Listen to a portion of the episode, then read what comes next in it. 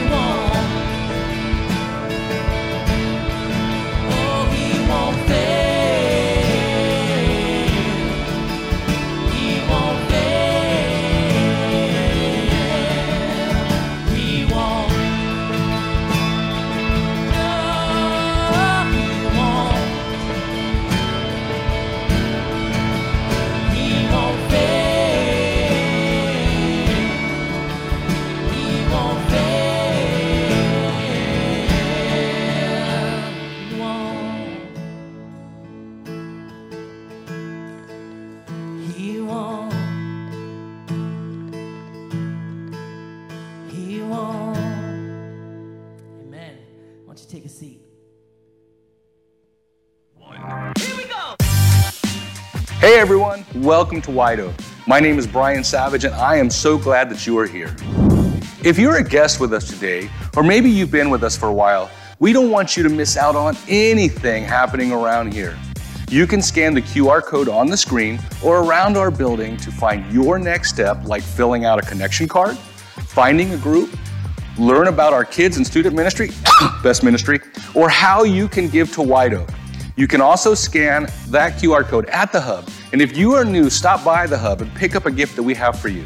And if you're watching online, you can go to thewocc.com slash welcome. Also, if you'd like to learn more about White Oak's mission and vision, have an opportunity to meet some of our pastoral staff, and find out what it means to be a White Oak partner, join us for Discover White Oak.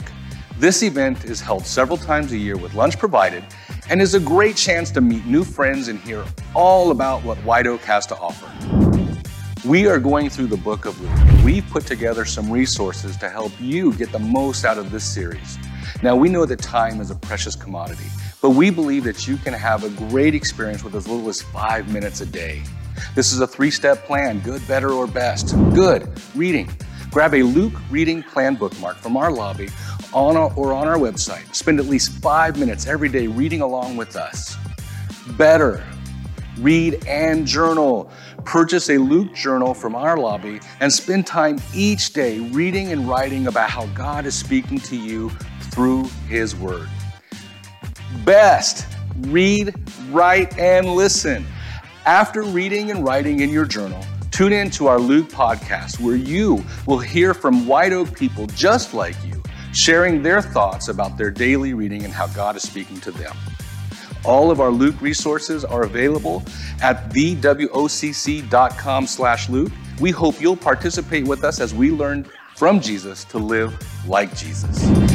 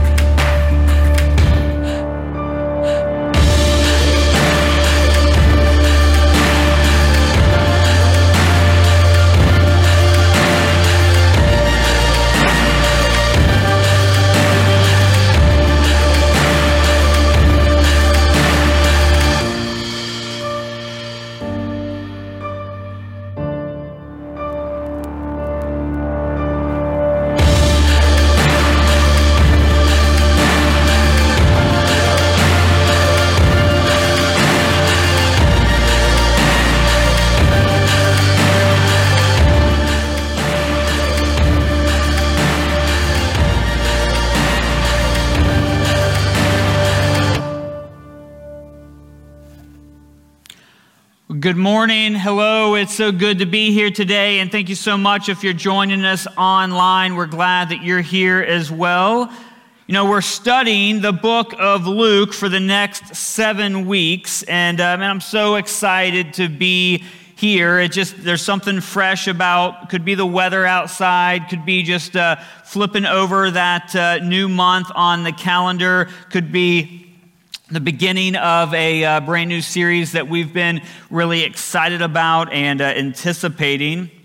And so here we are as we begin the Gospel of Luke, the book of Luke, Luke's good news. Now, when we talk about this book of the Bible, it is known as a gospel. And uh, when the Bible writers or uh, anybody would use the word gospel, that word simply means good news. So there you go, Luke's good news. But anytime they use that phrase, good news, in the New Testament, what we're specifically talking about is the good news about the life, the death, and the resurrection of Jesus. And so, what Luke is, is a story. It is a, a, uh, a combination of a bunch of eyewitness accounts of the life of Jesus.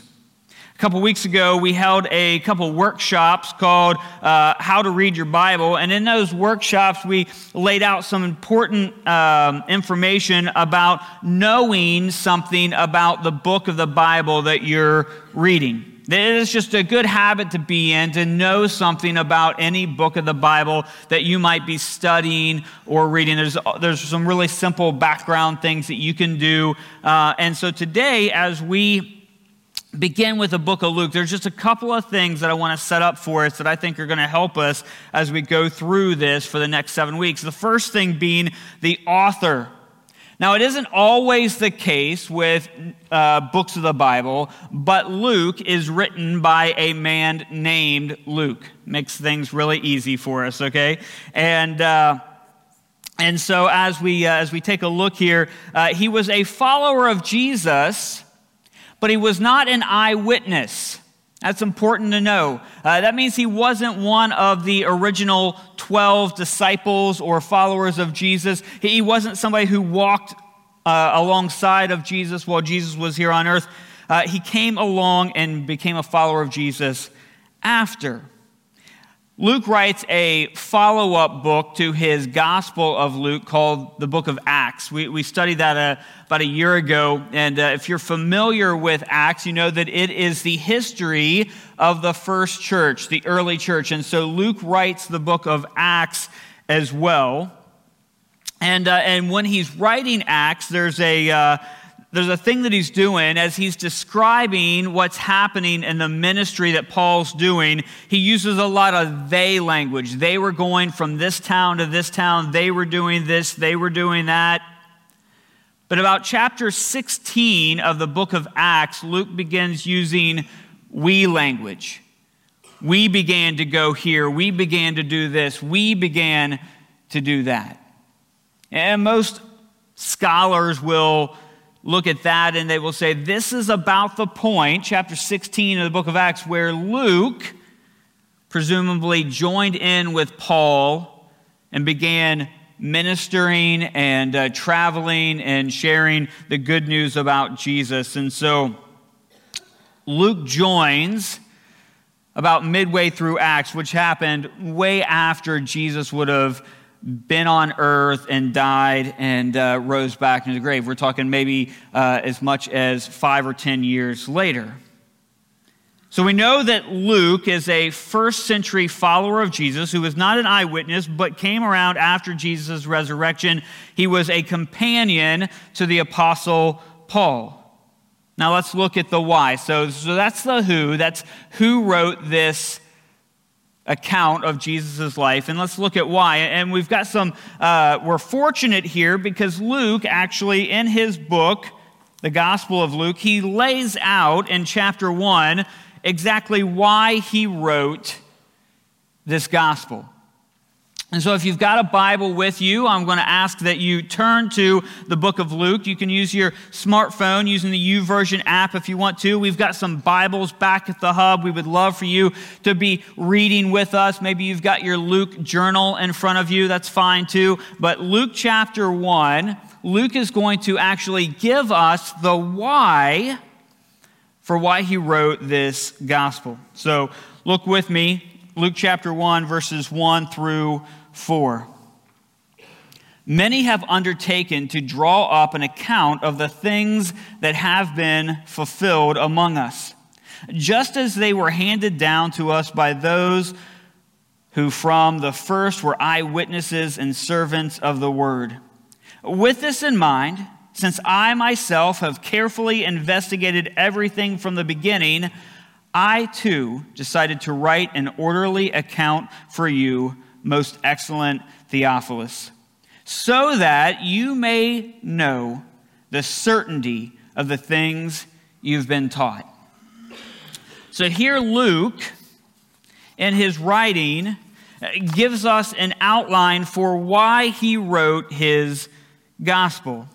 He says a couple things here. He says that uh, these things were handed down to us. So, as believers, as followers of Jesus, he says uh, this information was handed down to us by people who came before us, by people who were there. He said these eyewitnesses gave us this stuff, and he said, Luke said, I have thoroughly looked through it.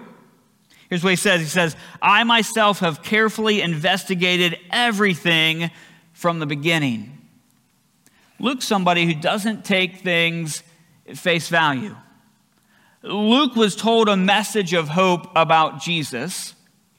And while he accepted it into his heart, he also did his homework. It also says that he investigated everything that was being told to him. Second thing he said, he said this He says, I too decided to write an orderly account for you. So, so Luke decided, he says, number one, he said, I was told a bunch of stuff about Jesus. He says, and I looked into all of that. He said, I investigated all of that. He said, then I spent so much time investigating this, and I believed it to be true, uh, that I too put together an orderly account. Luke set out uh, to thoroughly investigate everything from the very beginning. He had a goal to compose an orderly account of the events surrounding Jesus' life. And now, in this passage, and again in Acts, Luke identifies that he is sending this account to a gentleman named Theophilus. He's believed to be a wealthy businessman who Luke met during his travels with Paul. And Luke wanted not only to teach this man the good news about who Jesus was, but he wanted to provide with him what he believed to be a proof text that everything that he had told him was accurate. And so here we have Luke, the first investigative reporter, who was told a story and didn't just simply take that story on face value, but did his due diligence to investigate everything that he had been told and then put it down in an orderly account that Theophilus and the rest of the world and for generations to come would be able to look at it to get information about who Jesus was. We use Luke's good news account for the exact same reason, right? It's an orderly, detailed account of the life of Jesus, and we use it to strengthen our faith. We learn, we use it to learn how to live. This year, we've been really intentional about setting this series up. You see, we spent the first two months of the year addressing two important things that God is in complete control, that God is the ultimate authority, that He and only He has the right to speak and to guide our lives, and that we rely on and trust the Bible, His holy word, for instructions on how we should live, how we should act. Uh, we've set that up so that as we now jump into the book of Luke, that we can be set up and ready to learn from this what Jesus is doing, how he's living, what he's trying to tell us. As we go into this Luke journey, our main objective from today's message and really for the entire series is this we want to learn from Jesus to live like Jesus. As we read and study Luke together, there are a few things that I want you to know. Things that I want you to be on the lookout for as we go through this gospel. Jesus came to experience life as a man so that we could connect with him and he could connect with us in a real, authentic way. You see, Jesus was one of us. While being God, he also came to earth and lived as a man. Jesus came to usher in new identity for our lives and to show us not what culture and friends and work have to do say, but to tell us that we are children of God. Jesus lived a life worthy of God's love, but chose to die a death of a sinner.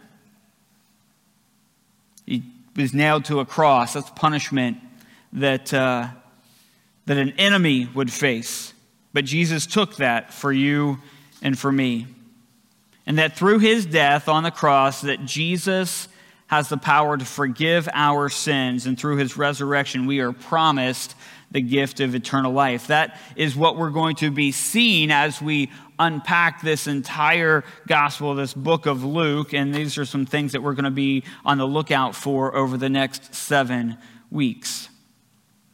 Luke's gospel begins with two mirror stories, two pregnancy stories.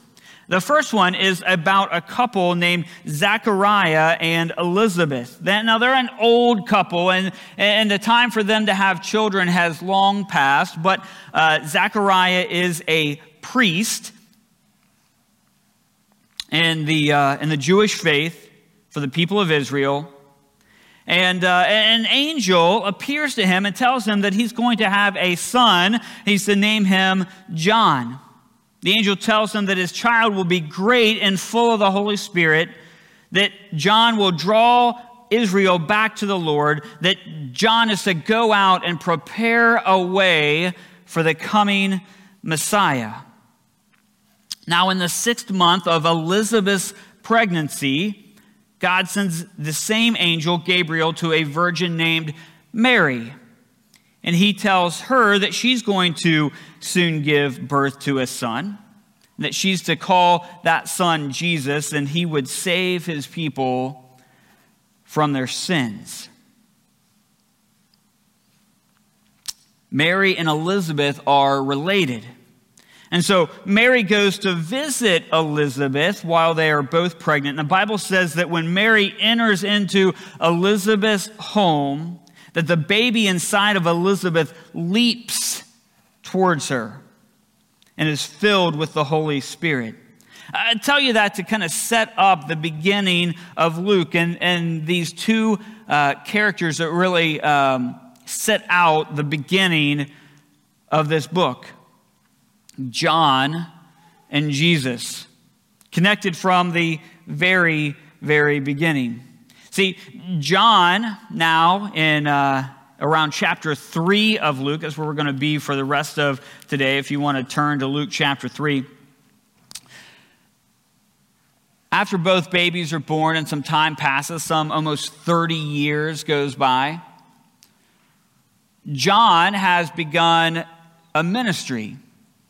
And, and he's going around and he is preaching sermons of repentance. That means to come back to God. It means to turn around. See, the nation of Israel, for many of them, had wandered away from God. They had felt really kind of abandoned. It had been 400 years since they had heard from any prophets about any coming hope from God. The uh, nation of Rome had infiltrated their community, and so they were living in an occupied state and they were hopeless. And so, for many of them, they had wandered away from their faith. They had wandered away from God. And so, John comes and he begins preaching this message of repentance. And he, and he begins preaching these messages about coming back. If you remember what the angel told about this child, they said that he would prepare a way for Jesus. And so, as he is out in the uh, on the edges of the community and print, uh, preaching these messages about um, repentance. He, he, continues to, uh, to teach and to preach. His, his words that he would say, they actually sound like Jesus. And, and as he's teaching and he's, uh, he's captivating people, uh, people are coming to him to be baptized. So, John the baptizer, or John the Baptist, maybe you've heard him referred to, he's going around and he's preaching this message of repentance, and people are coming to him to be baptized. Pick up with me Luke chapter 3, starting with verse 15 says the people were waiting expectantly and were all wondering in their hearts if John might possibly be the Messiah. John answered them all I baptize you with water, but one who is more powerful than I will come, the straps of whose sandals I am not worthy to untie. I will baptize you, he will baptize you with the Holy Spirit and fire. His winnowing, uh, there, that's where we're stopping. All right. So, um, so John says, uh, he says, Look, I'm not the Messiah right? He says, I baptize you with water, but somebody is coming who is more powerful for, than me. He says, I'm not even worthy to untie his sandals. He says, I baptize you with water. He says, He's going to baptize you with the Holy Spirit. You know, there's, there's plenty of times in my life where there was a person that stood in the place of Jesus for me. You know, it, it happens, I think, to, to most of us because we just attach ourselves to a physical person. You know, when I was a kid growing up, my youth minister, man, he, he just meant everything to me. And there were some probably some times that while he was teaching me about Jesus, that I replaced Jesus with him. You know, I, was worried about impressing him or, or, or gaining his favor. Er, my entire faith was built on him. And I think that it can happen to any of us. I don't know if it's ever happened to you where, where, where there becomes a thing, and it seems like it's a good thing, but it becomes almost a God thing for you.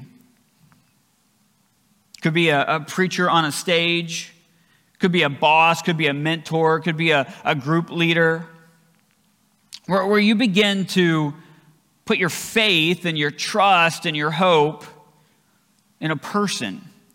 And that's what was happening here. See, uh, the nation of Israel, and they, they were just tired. And they, they were wore down, and they hadn't heard and they hadn't seen real hope in a long, long time. And so here comes John. And John's captivating. And John has is exciting. And as John speaks, and it seems revolutionary. And so they begin to put their hope and their trust in John. And John is quick to point out, he says, Look, I'm just the messenger. And so one day while people were being baptized, Jesus also shows up to be baptized. From another gospel account, we know that John was hesitant to baptize Jesus. He felt unworthy. John actually says to him, He says, You should be baptizing me. But Jesus knew that it was the right thing to do. And so he told John, It is proper for us to do this to fulfill what is right. And so if you look with me in verse 21 and verse 22, he says this When all the people were being baptized, Jesus was baptized too.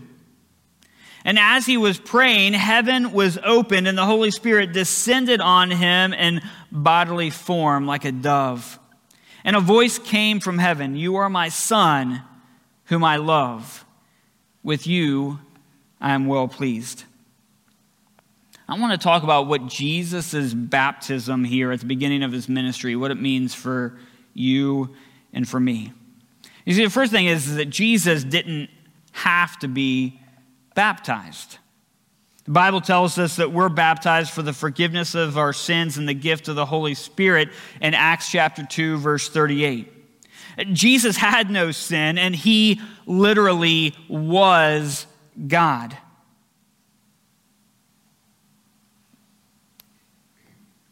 And so we just wonder why? Why would Jesus be baptized? He didn't need to be baptized. He didn't need his sins forgiven. He didn't need the gift of the Holy Spirit. He was a part of the Trinity Father, Son, Holy Spirit. So, why? In Matthew's gospel, Jesus tells John that it was proper, that it was to fulfill what was righteous. Earlier, I stated that the big idea for day was this that we should learn from Jesus to live like Jesus. And this is an area where Jesus sets an example for us. He sets an example for all of us. See, the underlying theme in today's message is really a message of obedience. Jesus is obedient. All throughout this book of Luke, as you see the life of Jesus, you're going to see that while Jesus was God here on earth, he deferred all of his decision making to God the Father. Whether it's here being baptized or whether it's later on going to the cross. Jesus was about fulfilling the objective of the Father and he was a servant that submitted, he was obedient. And God the Father, looking down, gives approval to this. He says, You are my son, whom I love. With you, I'm well pleased. During Jesus' baptism, we see a few interesting things. First of all, Jesus prays during his own baptism. You know, I've done a lot of baptisms during my time of ministry. I've never had the person who is being baptized offer to pray. I've prayed for them. I've had family members pray for them. I've had mothers and fathers and, and friends pray for them. I've never had the person who's being baptized say, I'm going to pray here right before I'm baptized or right after I'm baptized. But Jesus prays during his baptism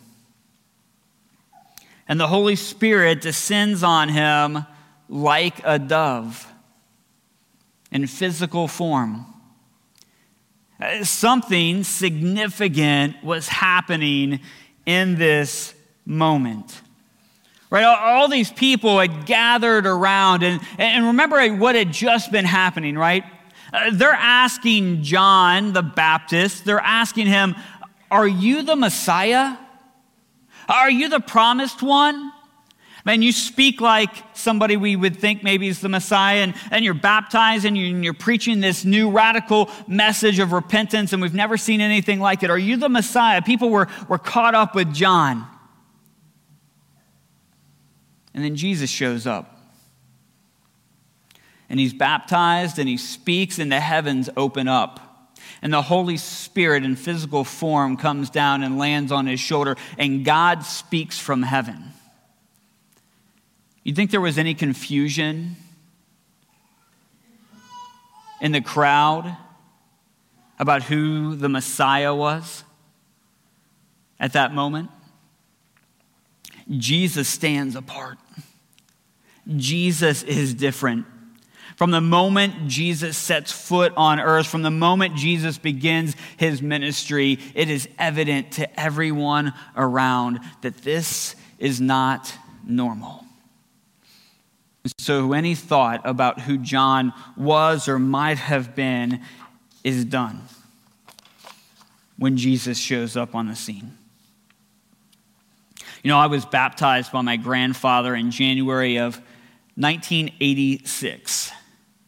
I was about 10 years old, and I can remember walking along the back hill of his yard and talking about what baptism meant and, and asking him if he thought I was ready.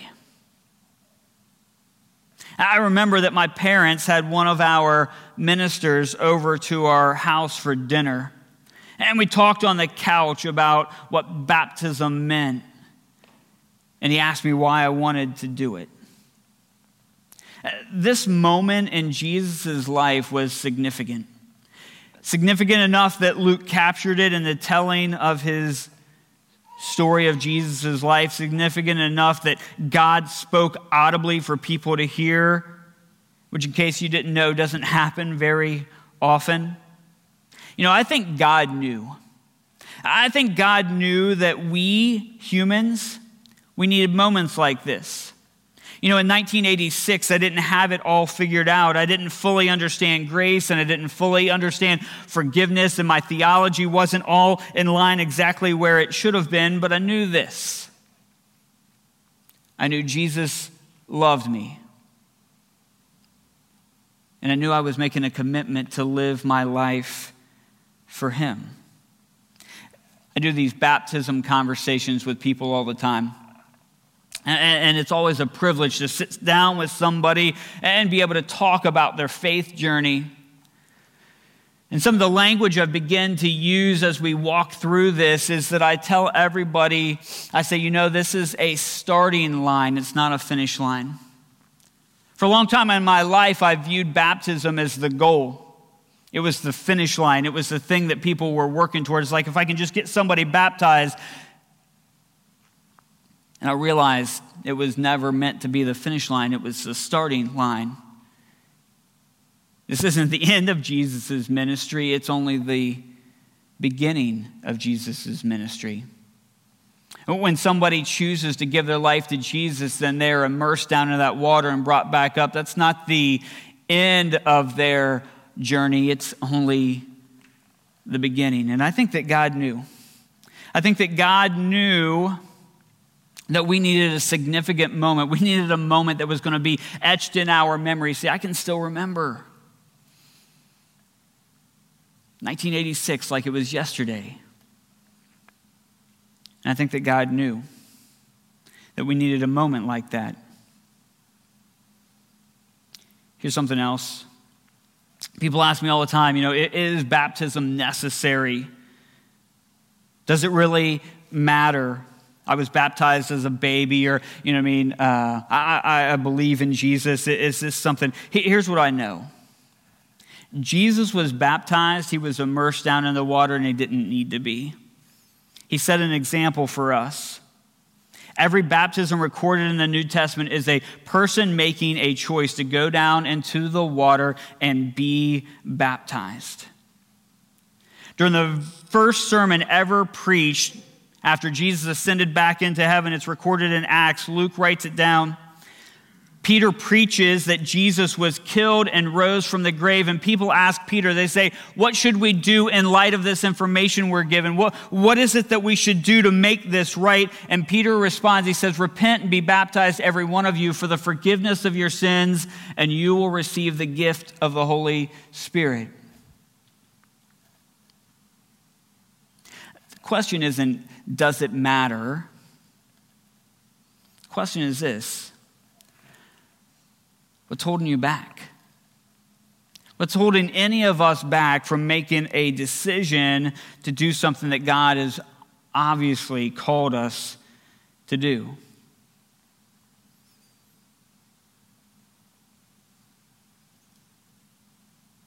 You know, throughout this book of Luke, we're going to try to learn from Jesus to live like Jesus. This isn't just meant to be some kind of behavior modification. That somehow we simply read scripture and begin behaving in a different way. No, it's, a, it's to allow Jesus to transform us. We think differently, we act differently, we love differently, we are different because of what Jesus is doing in our life. And so let me ask you, what is holding you back from truly living for Jesus, being completely transformed? After Jesus was baptized, God the Father spoke. Heaven opens up, and God says, You are my Son, whom I love. With you I am well pleased. One of the things that baptism signifies is that we are a reborn child of God. So, what God said to Jesus after his act of obedience, he says to each and every one of us every time. We are now called children of God. We are sons and daughters of the King.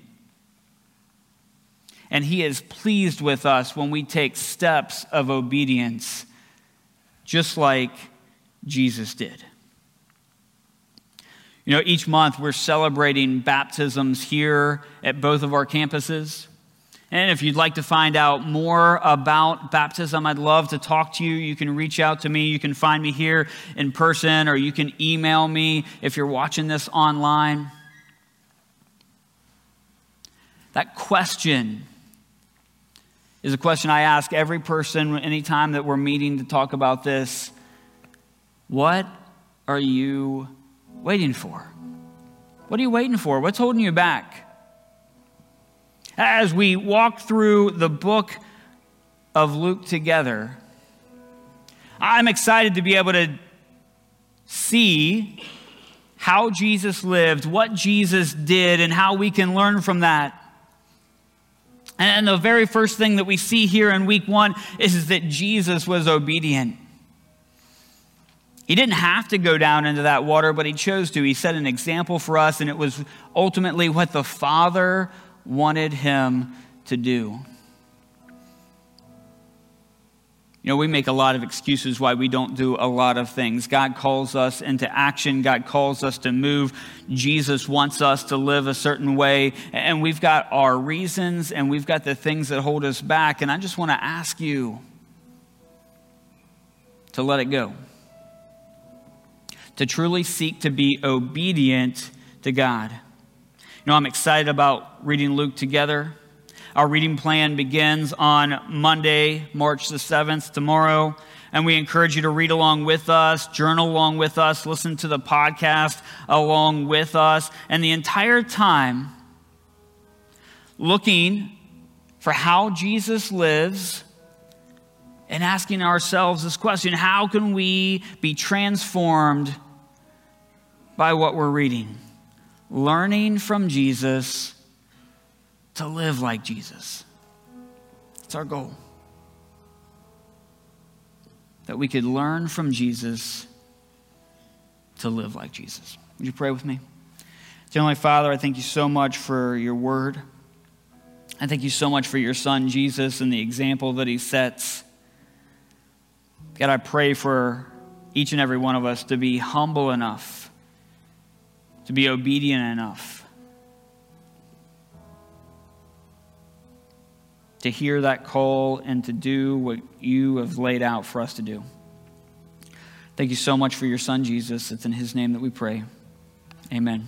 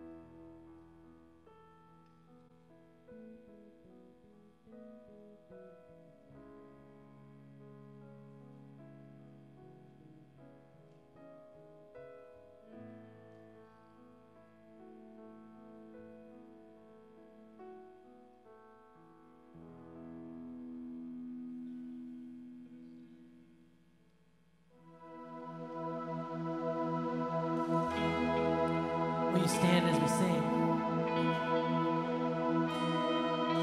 There's power in the name of Jesus. So we're going to pray, we're going to sing this over, over our church and over our world. Let's sing this out. I just want to speak the name of Jesus over every heart.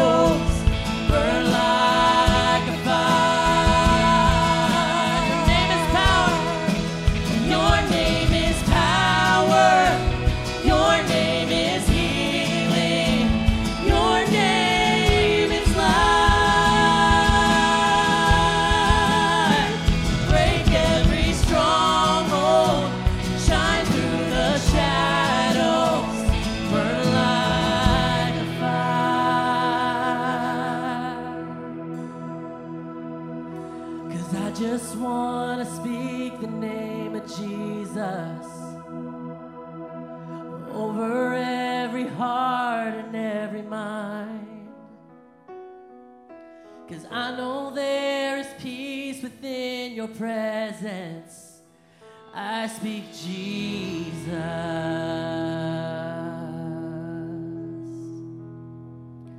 There is great, great power in Jesus' name.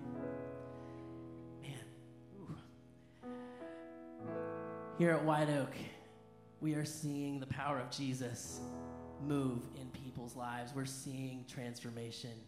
We're seeing people obedient to Jesus' calling, to his example, and to the life that God has for them. And it's exciting. And so we want to invite you to be part of that. Um, you know, Kevin talked about the baptism conversations, but there are ways that you can partner with us and be part of people's stories changing because of what Jesus has done. So we're going to watch this video, and you can find out about how you can participate and take part um, in all of that great life change that's happening. So let's watch this. Go ahead and have a seat. Lives are being forever changed at White Oak. People are surrendering their lives to Jesus and experiencing the full life that He promises. When you partner with White Oak through giving, you help us to provide environments where people can discover their identity in Jesus, and you help us build and maintain spaces where we can be equipped to love and deployed on mission. Giving is also one of many ways we participate in the work of Christ's kingdom. Your generosity funds ministry in our buildings and communities and around the world. Giving reminds us that we trust and rely on our Heavenly Father to care for and meet our needs. When we give, we're being obedient as followers of Jesus, just as we do when we surrender our lives in baptism, participate in communion, or live out any of the instructions we find in Scripture. Today, we want to remind you that you have an opportunity to give. You can give to White Oak in a number of ways. If you would like to give electronically, you can go to thewocc.com or download our app and click Give. If you are in person and would like to give cash or a check, there are boxes in the back where you can drop those gifts. You can also mail checks to our Colerain office. Thank you again for your faithfulness and being a part of White Oak.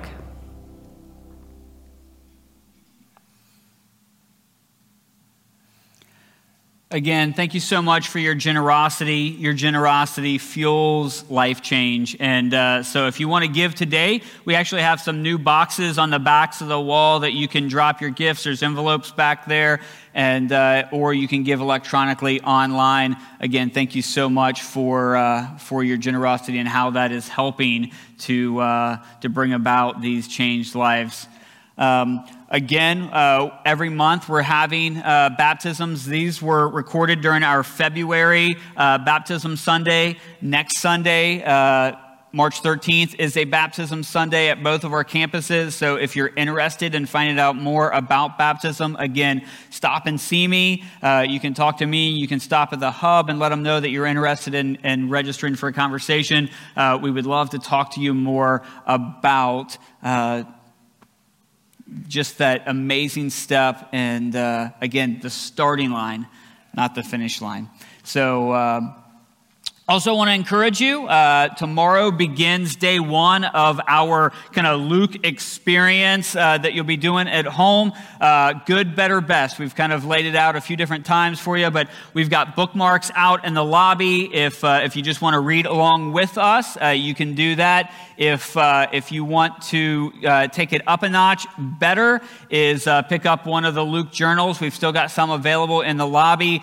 basically, you read through the book of Luke every day and and there's places in that journal uh, to highlight and write notes and to ask questions. And so uh, it's a great tool to use. Best all right. If you go to thewocc.com backslash Luke, you can subscribe to our daily podcast. It's Monday through Friday. It's, uh, that's a list of all the different people who will be doing episodes. Basically, it's five minutes, five minutes of somebody reading for you a portion of that daily reading and telling you a little bit about what it meant to them. And so, uh, got a lot of different ways that you can experience Luke. But the bottom line is this. We want you engaged in the Word of God, reading and looking for ways that it can transform your life, learning from Jesus to live like Jesus. And uh, so I encourage you to take those steps and to uh, engage with us as we go through Luke, leading all the way up to Easter. I'm excited about it. Won't you stand? And uh, we're going to close with a word of prayer. If you're a guest here today, stop by the hub. We've got a gift for you. Uh, you can scan the QR code up on the screen and uh, fill out a connection card. Let us know that you're here. Uh, but we just want to thank you so much for, uh, for your presence and uh, hope that you have a blessed week. Would you pray with me? Dear Heavenly Father, I thank you so much for your son, Jesus. Thank you so much for the example that he sets for each and every one of us, God, and how we should live. Help us as we read through Luke to find that, to see that, God, and to live that out. It's in Jesus' name that we pray. Amen. Have a great day.